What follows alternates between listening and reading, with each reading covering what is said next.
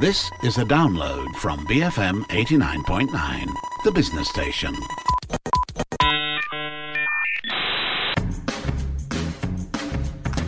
BFM 89.9. My name's Daryl Ong, and you tune in to Bar None, the show that brings you through the ins and outs of the sporting world.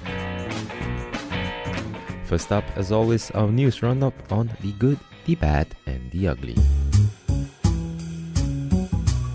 All right, as usual, Sabrina Magdalene from the news desk. Let's start with the good news of the week. Yes, so it's about the Tokyo Olympics. Mm. The Tokyo Olympics torch relay just got underway after a one year delay. Um, it will be 121 days, uh, which will crisscross Japan and involve about 10,000 runners. Yeah. Before the torch lights the Olympic cauldron on July 23rd. Of course, you know, during a time where reports, opinions, and surveys are casting doubt on whether the Olympics will take place, organizers are hoping that, you know, the torch relay will send a message that the Tokyo Games will proceed this July. Tokyo 2020 chief um, Seiko Hashimoto uh, called the flame a ray of light at the end of the darkness. So, the first person to carry the rose gold cherry blossom shaped torch was one of Japan's 2011 World Cup winning women's footballers, Azusa Iwashimizu, um, who was accompanied by former teammates. She then passed the flame to Fukushima High School student Asato Owada. You know, there were a handful of fans wearing masks, of course, um, watching the relay from a section. And the loudest sound came from clicking cameras because cheering and large crowds are actually banned because of virus safety. Hmm. And also, on another development on the Olympics, organizers are actually ready to resume safe test events, which basically function as dress rehearsals for each sport. It was halted last year after the sport climbing event in March last year because of, you know, COVID 19 infection concerns. So, Tokyo 2020 staff had to replace athletes. But now the organizers have unveiled countermeasures for 18 test events that will resume from April 3rd. Um, it will begin with wheelchair rugby and then water polo next week. Right. I mean, fans and overseas athletes will likely be involved in four events, which will be organized by international federations. Uh, they are diving, water polo, artistic swimming, and also the marathon. But also, just another update about fans. As we all know, overseas fans will unfortunately be barred from attending the Olympics, but officials will make a decision on the number of domestic supporters that can attend by April. Great stuff. I mean, like you said, the Olympics was, was cast into doubt uh, over last year and this year as well. So the torch relay starting really is a good thing and a good sign, and you know might be the most complicated of uh, Olympics in the recent years. But I'm just so happy that um, at least there are signs that it will happen real soon in Yes. July. All right. Uh, from that piece of good news, uh, we move on to the bad of the week, Sabrina. Yes, so this is about racial abuse. So Facebook um, removed the Instagram accounts that sent racially abusive messages to Wales international football players Rabi Matondo and Ben Cabango after the team's 1 0 win over Mexico. But Facebook only acted a few hours after Matondo slammed the social media platform, accusing Instagram of doing nothing about racist abuse. Uh, but Welsh police say, you know, they are probing the origin of the uh, racially motivated social media posts. Um, the Football Association of Wales also urged social media platforms to do more. And so Facebook has since uh, responded, um, saying that um, aside from removing the accounts, the company is working on other measures to combat online abuse. They have built tools, you know, that mean public figures don't ever have to receive direct messages from people they don't follow. And they will also take tougher action when they are aware of people breaking their rules in direct messages. Um, other f- other football players that have suffered racial abuse online are also like Anthony Martial, uh, Marcus Rashford, and their Manchester United teammate Fred. Yeah, I mean, uh, the Black Lives Matter movement has been going on in sport, especially football, for the last couple of months now. Actually, almost coming to a year. And you know, um, racial abuse, especially in the advent of social media, is a it's a real thing. And you know, people seem to forget that they're humans too. The athletes, the stars, they are humans too. Yeah. So it's kind of um, you know disheartening to hear that it's this this is still happening even after so long. That's right. Um, but that's not even the the worst news of the week. We have the ugly next. Yes, so this is actually about um, national football teams protesting against Qatar's human rights track record. So the Netherlands men's football team wore t shirts that read, Football supports change. They also came out with a statement saying, as early as 2010, the Royal Netherlands Football Association expressed its opposition to Qatar holding the World Cup. Conditions for migrant workers in the country are terrible, you know, but a boycott is not the best response. Human rights organizations emphasize that a boycott would mean that migrant workers would lose their wages and recent progress in Qatar would come to a halt. Mm. So, in their view, you know, it is better at this stage to go to Qatar and used the World Cup to exert diplomatic pressure on the authorities to pursue reforms. And this came after Germany made a similar statement with players lining up before a recent match, each with one letter to spell out human rights. Norwegian players were the first to start this movement on March 24th. Uh, before one of their matches, um, with shirts where that read "human rights" on and off the pitch. Mm. So Denmark is expected to join the protest this weekend before their qualifier against Moldova. FIFA's disciplinary code states players and federations can face disciplinary action in cases of using a sports event for demonstrations of a non sporting nature, but the World Football governing body has not yet opened a case against Norway or Germany for their actions so far. So, what did FIFA actually say about this? Well, a spokesperson released a statement along with evidence saying that with the very stringent health and safety measures on site, the frequency of accidents on FIFA World Cup construction sites has been low when compared to other major construction projects around Right, the world. right. Um, Qatari World Cup organizers have also responded, saying they have always been transparent, you know, about the health and safety of workers. Since the construction of stadi- stadiums began in 2014, there have been three work-related fatalities and 35 non-work-related deaths. You know, this isn't the first time that Qatar has been put under the spotlight for this issue, but you know, all this pressure will hopefully make Qatar more attentive and act on the reform needed once and for all. You know, not just for the sake of this event, but you know, just how workers are treated in that land alone in general. Many thanks to Sabrina Magdalene from the News Desk for this week's news roundup on the good, the bad, and the ugly.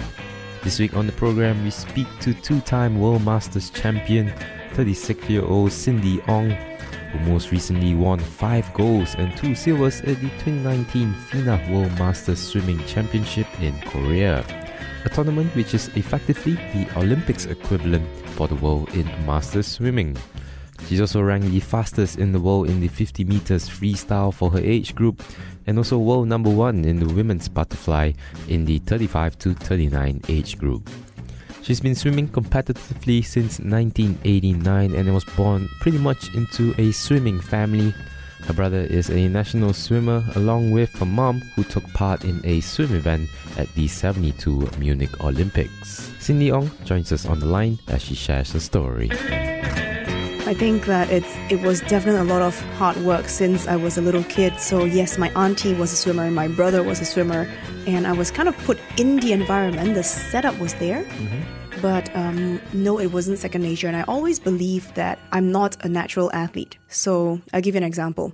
For a lot of people, if they, I mean, if they're natural athletes, they just pick things up really quickly. But for me, I kind of have to work double or triple hard to get something right. Uh, If I just do a couple of push ups, I'll be really sore for like five days and be out. So, yeah, I don't, I don't think it's, that it was natural. But but you were surrounded in that environment, that pretty much a swimming environment, right? Uh, did you feel in a certain way there was a pressure to kind of follow suit? a way? Yes, definitely. I mean, I get asked all the time because my brother was in the US. So everybody would just ask me, Oh, when are you going to go to the US? When are you following your brother's footsteps? Right. So, yeah, the pressure was definitely on. You definitely uh, made the right step in, in following uh, their footsteps. Um, when did you realize, you know, because you know, for me, swimming is pretty much a, a casual activity. Uh, I'm non, I'm non-competitive at all. I just swim. Sometimes I wade. I'm sure it was the same for you early on as well, right? When was the moment that you felt that okay, you know what, this is not casual for me anymore. This is competitive. I'm actually going to take this seriously. I think there are two parts to your question. The first part is that uh, no, it's actually never been leisure for me. So since the first day I stepped foot into the pool when I was three, it was swimming lesson, and from swimming lesson, like a learn to swim swimming lesson, lesson, it became a group training lesson, and so one thing led to another. So the path that was set for me was never leisure to begin with. Um, but having said that, I, I never really took it that seriously. I mean, it was serious, but not like, you know, it wasn't a da- daily training type for me. And I was always the lazier one compared to my brother. he would always wake up five o'clock in the morning, and, and there I was, I was just fake illness or whatever, trying to get out of practice. Um, so I guess the turning point for me was after breaking my first, what was it? It was a national age group record. I was 12 years old and I broke the 50 meter freestyle record. So I didn't really know what it meant at that time. And my dad told me, oh, it basically means that you're the t- fastest 12 year old in the history of Malaysia. That's crazy. And so I was like, whoa, okay, that's kind of cool. And, you know, 30 million people, and uh, in the whole history of Malaysia, was the fastest. So that was kind of cool. And, and that kind of took me to another Okay. You know, yeah. Uh, bring us through your first tournament or first competition. Um, as far as my memory served me, I think um, it was 1990. I was five and a half years old. It was the Ipoh Swimming Club Gala. And I won the 30 meter butterfly in a record time of, I think, 30 seconds. And I broke the record that actually never got broken. So you broke a record on your first tournament, your first competition. Um, it was a butterfly event, and I actually didn't understand what a record means. So I asked my dad what was, what is a record? Because everybody by the swimming pool were just jumping up and down. My dad was jumping, my mom Yeah. was jumping, and everybody was like, "Wow!" you didn't understand. I didn't happening. understand what the hype was because everybody was jumping and came and gave me a hug, and and so I, I didn't understand. Mm. And then later, my dad said that, well, yeah, basically you're. You did something. yeah, you and, significant. and yeah. you should be proud of for sure. And yeah, let's talk a bit about that record now. It's actually the 30 meters butterfly, and you still you still hold that record, like you said, from 1990 to today. It still hasn't well, been the bro- the broken. Ipoh Swimming Club um, swimming pool was uh, demolished and rebuilt, so they they scrapped all the records, but it that record was never broken. Cindy, you have a background in psychology and sociology. That's right. Has that informed your swimming career in any way? Um, I don't think it influenced me in any way when I was growing up, but having a degree in psychology and then coming into master swimming, which is entirely different ball game as an adult, um, I think that has kind of given me a, a different perspective in the sport. And I was, because of my degree, I think I was able to look at myself from outside the box.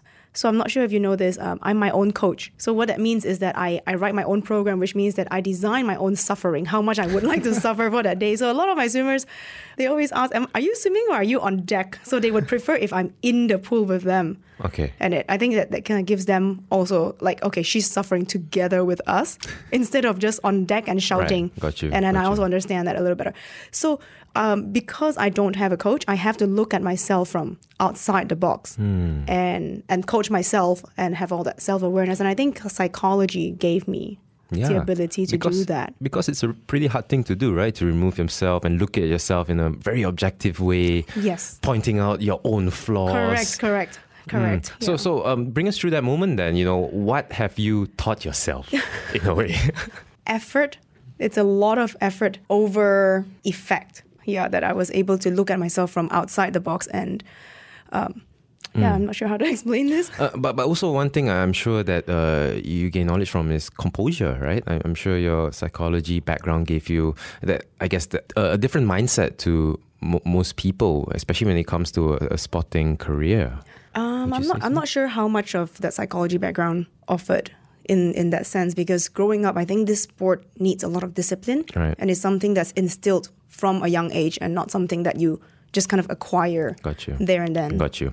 Um, talking a bit now about you know today's age and the new normal. It's no question COVID nineteen uh, hit competitive swimming really hard. Yes. Um, I understand that you train at your condo swimming pool, and you specifically chose that condo because of the pool. It's an Olympic size swimming pool, right?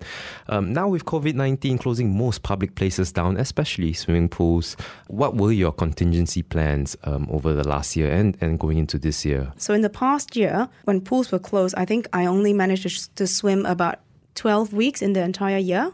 And um, that 12 weeks, I actually did not swim in my condo pool because it's been closed. So since COVID happened, uh, just abruptly, I started land workout throughout the whole entire year. And that Land was, workout, yeah, that's right. the only thing I did. And when I say land workout, it I know this term sound extremely foreign to non-swimmers because everybody thinks a workout is, you know, automatically it's on land. So swimmers call it land workout, or sometimes we say dry land, which is mm-hmm. diff- a different terminology from gym. So dry land and gym is are, are like two different things. So what I've done was that I curated a swim-specific dry land training. So we do it on land, but we try to simulate as much as possible Right. of swimming elements. So there's power, there's speed, there's strength, there's tempo training. There, there's a whole lot of elements that I try to simulate online. I've been doing that for about a year now. And uh, recently we just moved back into the pool, but not in my condo anymore. So we have this indoor pool that's in Subang. Perfect, 25 meter indoor. And I, I love that pool. In hindsight, Cindy, do you think this land training is a viable substitute for you know? It's not nothing beats being in the pool. I would definitely say that yes, it is viable. It took me by surprise. So, what I did was a little experiment per mm-hmm. se. 80 to 85% of the people who followed through with my land workout went back into the pool. And on the second day that they're back, so the first day I'll just let everybody kind of feel the water. Yeah, on the second day that they're back, which is usually the next day, I did a 50 meter freestyle time trial, and 80 to 85% of them swam within one second of their lifetime best Oh wow, without having swam for a year. that's crazy. so it does work. Yes, I was very surprised as well. That was two-time World Masters champion Cindy Ong on Bar None, the show that brings you through the ins and outs of the sporting world. More of that conversation coming right up. My name's Daryl Ong. Do stick around, only here on BFM 89.9. BFM 89.9. My name's Daryl Ong. You tuned in to Bar None, the show that brings you through the ins and outs of the sporting world. And this week on the program, we've been in conversation with a former national swimmer and a two time World Masters champion, Cindy Ong. Who's also a mom of three, and it's safe to assume that swimming is in the family's veins, as one of her daughters holds a Malaysia Book of Records title for the youngest and fastest toddler on water to swim about 200 meters. We picked up the conversation with Cindy by asking about how she finds the balance between competitive sport and motherhood. Um, I get asked this question a lot actually. And the answer is Only because you're still at it, you know, you're still going. No, but but the answer is actually really really simple. The fact is that I managed to come up with a training plan that doesn't clash with my motherhood duties, and um, I basically threw the entire conventional training method out of the window. I basically threw it out and locked the window and throw the key away so that conventional training method will not come back to look for me. So right now I train about three hours a week, and bef- Oh, that's three hours there's a nothing. week. Yeah, okay. Mm-hmm, yeah, that, that's nothing, right? So conventional training would then say that swimmers need to train two to four hours a day. So two hours in the water um, in the morning, and maybe two hours in the evening, Mm-hmm. and and on top of that, you have one hour of dry land or gym work. So Mm. that, that's a lot of training going on. So even before Gwangju, I was training less than ten hours a week. So I managed to come up with um, a style of training that's extremely efficient. It cuts training time in half or even um, two thirds. So basically, I'm only training one third of what conventional training would do, and still produce, uh, you know, That's crazy. a result. I mean, I I, I won world number one. yeah, you know, so it clearly works, you know. So sometimes, so what I'm gathering and what I'm getting at is maybe effective training rather than you know the number of of hours. Correct. Right. Correct. And and it's a very science based thing, and Right. actually counterintuitive to the conventional method of training. Hmm. So. Let's say in public, if I were to tell my friends this, a lot of people don't believe me and they're like, ah, yeah, hmm. because if I came out to you, hmm. if, if we met here, Daryl, if we met outside and I told you that I have a way to train and make you a marathon champion, training only one third the time that you put in and you can become a champion, you'll be like, you know, don't Yeah, I wouldn't. Like, "Ah, Not in a million years. okay, you are trying to sell me something here. um, maybe part of it is also you're naturally gifted. Maybe that's why you you can do. You know, um, you can give yourself a bit of a leeway in in that sense. Do you agree? Uh, no. So I've used this method with little kids as well. So at first, I was experimenting it on myself. And um, half a year after the delivery of my third child, hmm. I competed in the World Masters and I came in number five. And I thought, well, after my third cesarean, I was world number five. If I really trained, where would it take me? Hmm. So I trained really hard for two years for the next World Masters, which was 2019, and came back with five golds, two silvers. Then I applied this same method of training to just a small group of kids that I'm coaching right now, and the result is just phenomenal. Right. I mean, my son is uh, currently one of the fastest in the country. Yeah, let's talk a bit about that now. Your son uh, is the fastest 10 year old 10-year-old, yes. in Malaysia and also a national champion in his age group. Yes, in his Uh, age group. Your daughter Kiara, t- at 23 months old in 2016, became Malaysia's youngest toddler to swim. Your kids are already following in, in your footsteps, and it's great. Uh, but for for you as, as a mother and as a I guess a coach, um, was there much pushing and convincing your kids to, to swim as well? I think in the beginning, yes, because you know, like hard training, hard work doesn't come natural to to all the kids. Yeah, for They- sure. yeah, and, and you need a little bit of engineering per se. So for my boy, um, yes, I trained him. And in the beginning, there's some kickbacks and, you know, I, I, I don't want to do it kind of thing. But after, I would say, um, maybe about a year or so, and he started competing, then he himself found the passion in the sport. So now, um, the punishment would be if you let's say uh, if you don't do your homework, I'm not gonna bring you for for swimming training today. It's become an incentive. he- correct. So he actually likes it. He loves it. That uh, I say, okay, no, you you can't go. I'm not gonna take you. Then you know, then he will sulk. so he. It, it, it took over. The passion took Very over. nice. But initially, I think with everything, everything, not just swimming, with everything, parents need to guide them. Now, with my daughter, um, it's a different story. With my daughter, all I did was have her fill in some water baby slots because I was teaching water baby swimming. When she was a baby, just a couple months old, I was teaching that. And um, I, I never really enrolled my daughter in my own class. So what I did was that when people were absent and they would inform me in advance, then I would just put my daughter in that class just Right. to fill in the Fill the slot, right? yeah, just to fill in the slot. So she never actually had a real slot of her own. Mm-hmm. And she was just filling in gaps here and there in different classes, never even in the same class. And one day I noticed that, oh, she can actually kind of float on her own.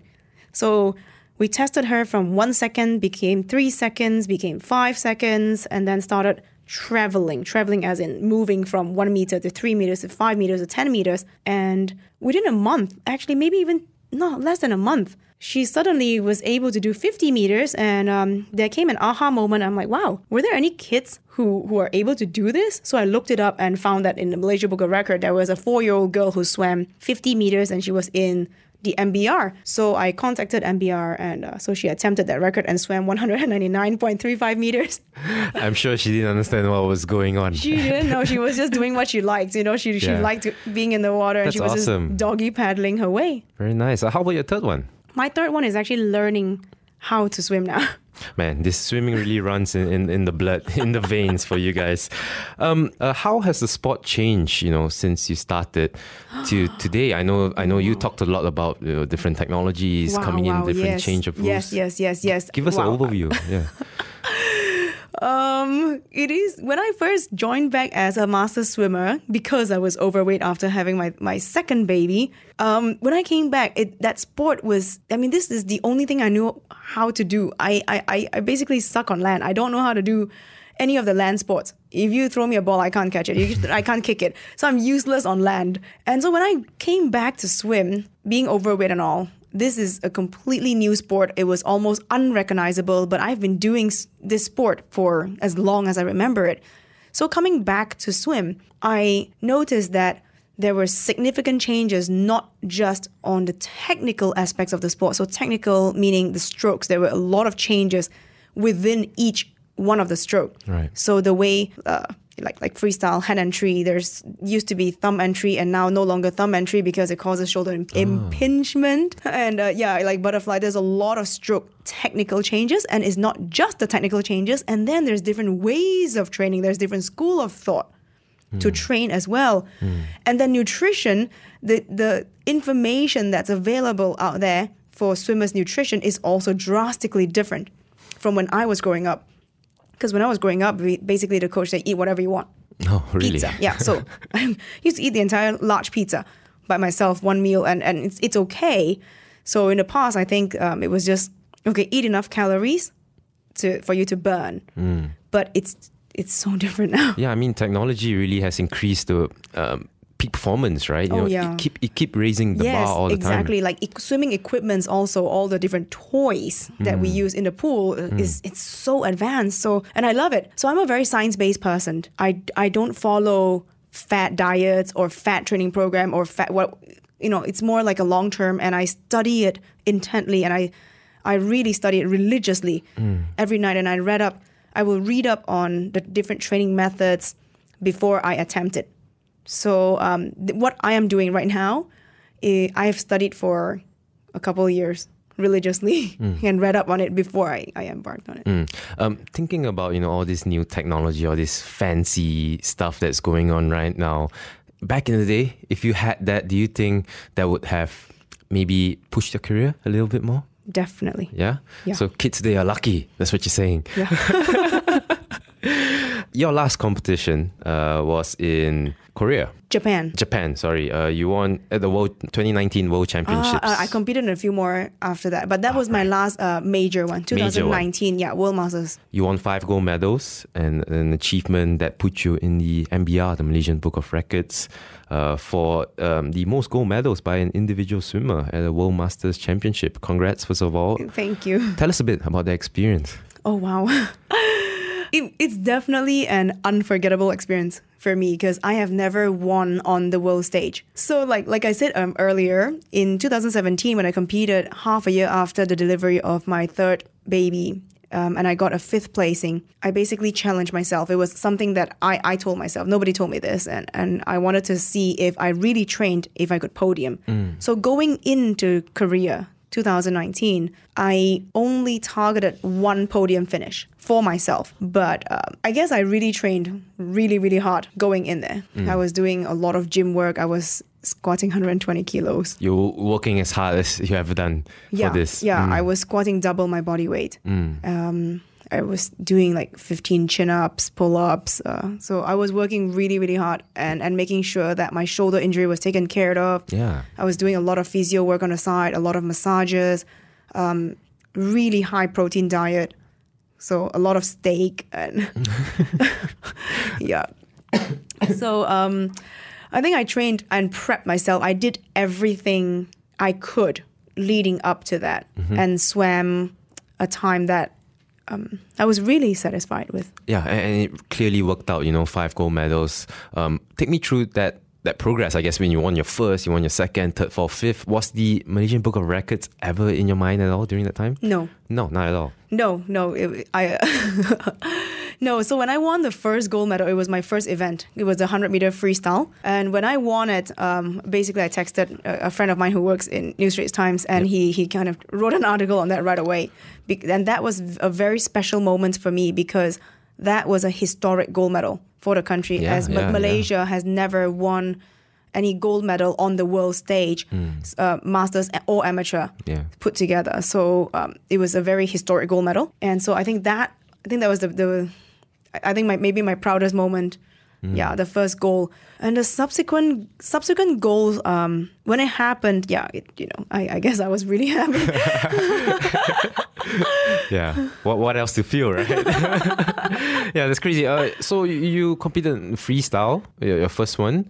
Um, but you want to go for that. But you're also you were also given the nickname as Miss Butterfly, isn't it? yes, so Yeah. I won. I won the fifty and hundred fly as well. Fly, yeah. Um, did you see yourself, you know, set out when, when you started out to set out to, you know, specialize in that style, or was it something that just came along the way? Um, I I don't know. I don't really know. So, but um, when I was starting to to learn how to swim, my learn to swim teacher told me that I had a really nice butterfly, and it kind of came naturally to me to swim butterfly, even up till today. Um, so butterfly is a very technical, Yeah. very very technical stroke. It's actually not that hard Yeah. It's yeah butterfly is not so hard to execute. I mean if a lot of people find butterfly really hard because they don't really know they don't have the know-how.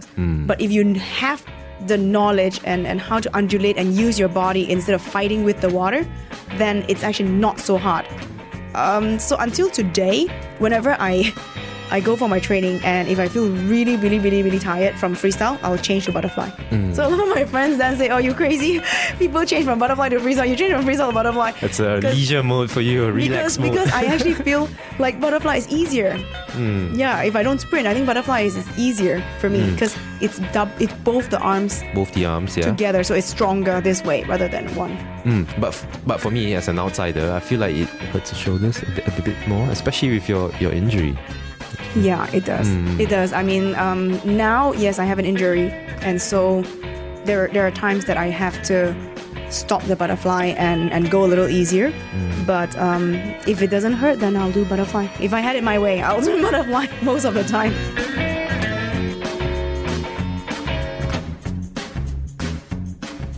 Yeah, was two time World Masters champion and former national swimmer Cindy Ong on Bar None. And with that, we've come to the end of this week's program. If you'd like to revisit the interview with Cindy again, do head over to our website www.bfm.my forward slash bar none. If you'd like to get in touch with us, you can tweet us at BFM Radio and also don't forget to download the BFM app via Google Play and the App Store. My name's Daryl Ong. This has been Bar None, the show that brings you through the ins and outs of the sporting world. Join us again next week, only here on BFM 89.9, the business station.